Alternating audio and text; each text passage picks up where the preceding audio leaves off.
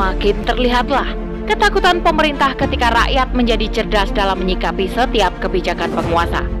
Takut ketika nanti rakyat memahami dan meyakini bahwa satu-satunya solusi krisis multidimensi ini adalah kembali kepada Islam kafah. Selengkapnya, tetap di podcast Narasi Pos Media. Narasi Pos, cerdas dalam literasi media, bijak menangkap peristiwa kunci. Bersama saya Dewi Nasjak, inilah rubrik opini dengan judul Islam dipersekusi, pengemban dakwah tetap beraksi oleh Meita Rahma. Di negeri ini ingin cerdas ataupun mencerdaskan saja susah. Giliran hiburan yang tidak mendidik saja, gampang sekali untuk mengakses dan mendapatkannya. Wajar kiranya jika penduduk negeri ini tidak banyak yang cerdas sehingga gampang disusupi pemahaman-pemahaman yang salah.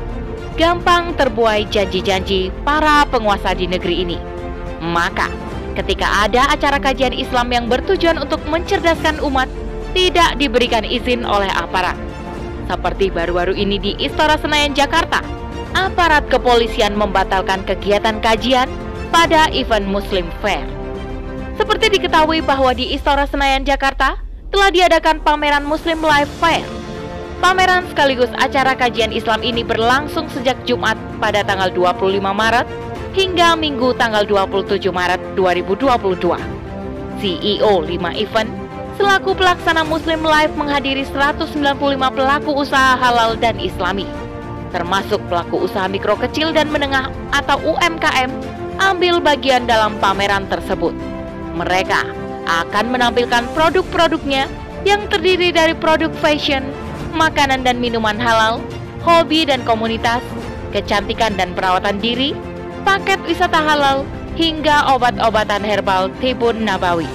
Acara yang digagas 5 event bersama Komunitas Pengusaha Muslim Indonesia atau KPMI sebenarnya bertujuan untuk membangkitkan UMKM di tengah pandemi COVID-19. Pihak panitia sebenarnya sudah mendapatkan izin dari kepolisian maupun Pemprov DKI. Pembatalan ini hanya kegiatan pengajian saja, sedangkan untuk kegiatan pameran tetap berlangsung. Seharusnya, sembilan penceramah yang dijadwalkan memberikan kajian di Muslim Life Fair 2022 selama tiga hari. Di antara sembilan penceramah ada nama Khalid Basalamah, ada juga nama Syafiq Riza Basalamah, hingga Subhan Bawazir.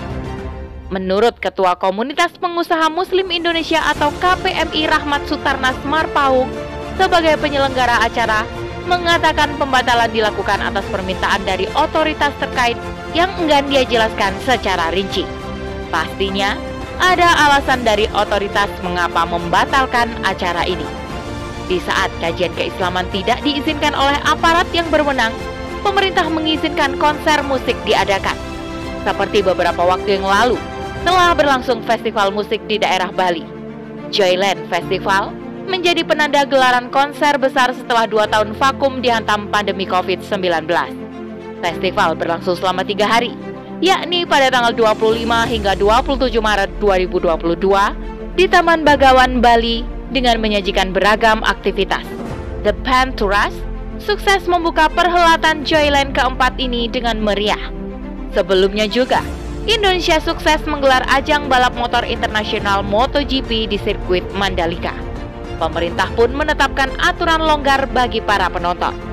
Penonton MotoGP tidak diisyaratkan melakukan tes PCR, antigen, ataupun vaksinasi terlebih dahulu. Pemprov NTB hanya mengimbau calon penonton MotoGP untuk mematuhi protokol kesehatan COVID-19 dengan ketat. Tampak perbedaan yang sangat menonjol antara acara yang sifatnya hiburan dengan kajian ilmu. Acara kajian dibatalkan, tetapi penguasa justru membolehkan konser musik dan acara hiburan lain. Menteri Pariwisata dan Ekonomi Kreatif Sandiaga Uno menegaskan penyelenggaraan ajang konser musik dan ekonomi kreatif sudah dapat digelar karena situasi pandemi COVID-19 makin terkendali dengan syarat menerapkan protokol kesehatan serta vaksinasi lengkap tampak ada aroma ketidakadilan dalam hal ini. Acara Muslim Fair sejatinya juga menggerakkan ekonomi kreatif dengan menghadirkan beberapa UMKM. Untuk lebih meriah, maka panitia pun menambahkan acara kajian Islam. Lalu apa salahnya jika panitia mengadakan kajian Islam di acara tersebut? Acara kajian ini pun tidak mengganggu keamanan dan ketertiban umum. Justru, kadang acara konser musiklah yang mengganggu ketertiban. Terendus, adanya diskriminasi aturan. Acara-acara keislaman dianggap indisipliner dan tak tertib. Sedangkan acara hiburan dan konser dianggap bisa tertib dan disiplin. Padahal, faktanya justru berkata sebaliknya. Biasanya, acara konser berjalan secara tidak disiplin dan tidak tertib. Misalnya saja acara gelaran MotoGP kemarin, tidak ketat dalam aturan prokes. Harusnya mensyaratkan vaksin, namun ternyata hanya prokes biasa yakni pakai masker, cuci tangan, dan jaga jarak saja. Herannya hidup di negeri ini, acara kajian yang cenderung tertib dan taat malah dipersekusi. Sedangkan acara hiburan yang cenderung mengundang kekacauan seperti konser dan balap motor justru difasilitasi. Lebih parahnya lagi, menganggap pengajian nantinya bisa digunakan untuk menyebarkan paham radikal.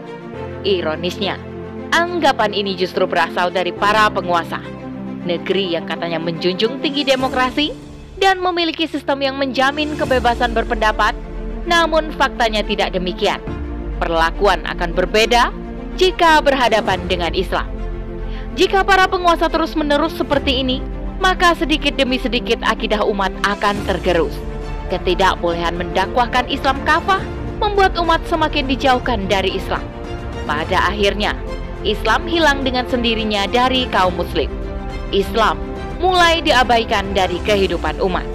Di sisi lain, berbagai pemahaman dari barat dan ragam budaya yang bertentangan dengan Islam tanpa sadar makin menggerus akidah umat.